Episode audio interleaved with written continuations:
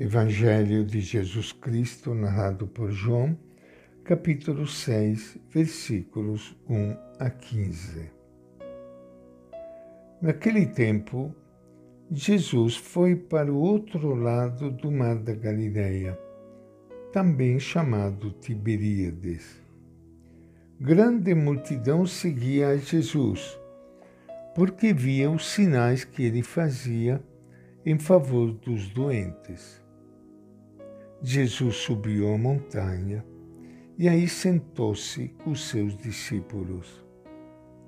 Estava próxima a Páscoa, a festa dos judeus. Jesus ergueu os olhos e viu uma grande multidão que ia ao seu encontro. Então disse a Filipe: Onde vamos comprar pão para que eles possam comer? Jesus falou assim para testar Filipe, pois sabia muito bem o que ia fazer. Filipe respondeu: Nem o dinheiro de duzentos dias de trabalho daria para comprar pão e cada um receber um pouco. Um dos discípulos de Jesus, André, irmão de Simão Pedro, disse: Aqui há um rapaz que tem cinco pães de cevada e dois peixinhos. Mas o que é isso para tanta gente? Então Jesus disse: Digam para o povo se sentar. Havia muita grama nesse lugar e as pessoas se sentaram. Eram cerca de cinco mil. Jesus tomou os pães, agradeceu e distribuiu aos que estavam sentados. Fez a mesma coisa com os pequenos peixes. E todos comeram o quanto queriam. Quando ficaram satisfeitos, Jesus disse aos discípulos: Recolhe os pedaços que sobraram, para que nada se desperdice. Eles recolheram e encheram doze cestos com os pedaços que haviam sobrado dos cinco pães que haviam comido. Quando as pessoas viram o sinal que Jesus tinha feito, disseram: Este é realmente o profeta que vem ao mundo. Jesus, porém, percebeu que iam tomá-lo para fazer dele um rei. Então se retirou sozinho de novo para a montanha. Esta é a palavra do Evangelho de João.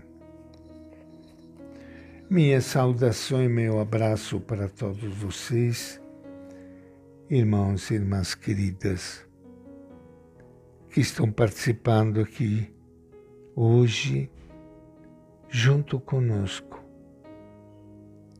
neste momento íntimo de oração junto com Ele, abrindo o nosso coração a Deus, sentindo a presença do Pai, a presença de Jesus, a presença do Espírito Santo, mergulhados em Deus, no momento de paz de alegria, de serenidade, que possa nos fortalecer na luta do dia a dia.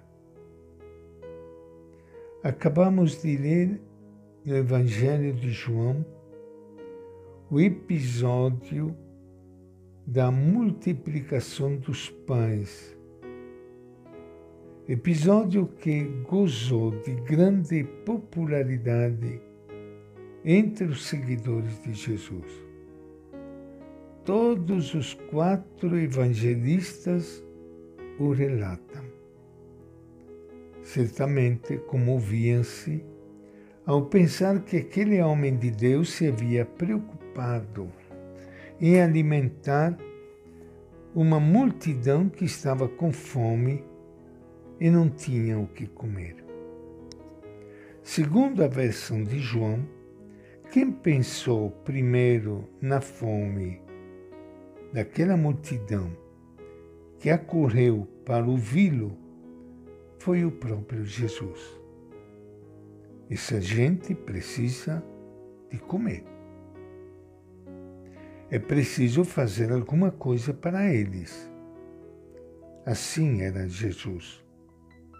Ele vivia pensando nas necessidades básicas do ser humano. Felipe o faz ver que não tem dinheiro. Entre os discípulos, todos são pobres. Não podem comprar pão para tanta gente. Jesus sabe disso. Os que têm dinheiro não resolverão o problema da fome no mundo. É preciso algo mais do que dinheiro. Jesus vai ajudá-los a vislumbrar um caminho diferente. Antes de tudo, é necessário que ninguém reserve o que é seu para si mesmo, se há outros que passam fome.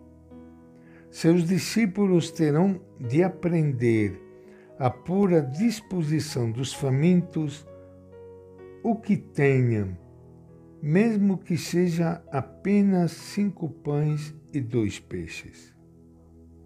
A atitude de Jesus é a mais simples e humana que podemos imaginar. Mas quem nos ensinará a compartilhar se só sabemos acumular? Quem vai libertar-nos de nossa indiferença? diante dos que morrem de fome? Será que existe algo que pode fazer-nos mais humanos? Será que um dia acontecerá esse milagre da verdadeira solidariedade entre todos? Jesus pensa em Deus. Não é possível crer nele como Pai de todos e viver deixando seus filhos e filhas morrer de fome. Por isso ele toma os alimentos que foram recolhidos no grupo, levanta os olhos ao céu e pronuncia a ação de graças. A terra e o que ela produz para alimentar-nos, tudo isso estamos recebendo de Deus. Esse dom do Pai é destinado a todos seus filhos e filhas. Se vivemos privando os outros do que necessitam para viver, é que esquecemos isso. Este é o nosso grande pecado. E esta é a nossa reflexão de hoje do Evangelho de João.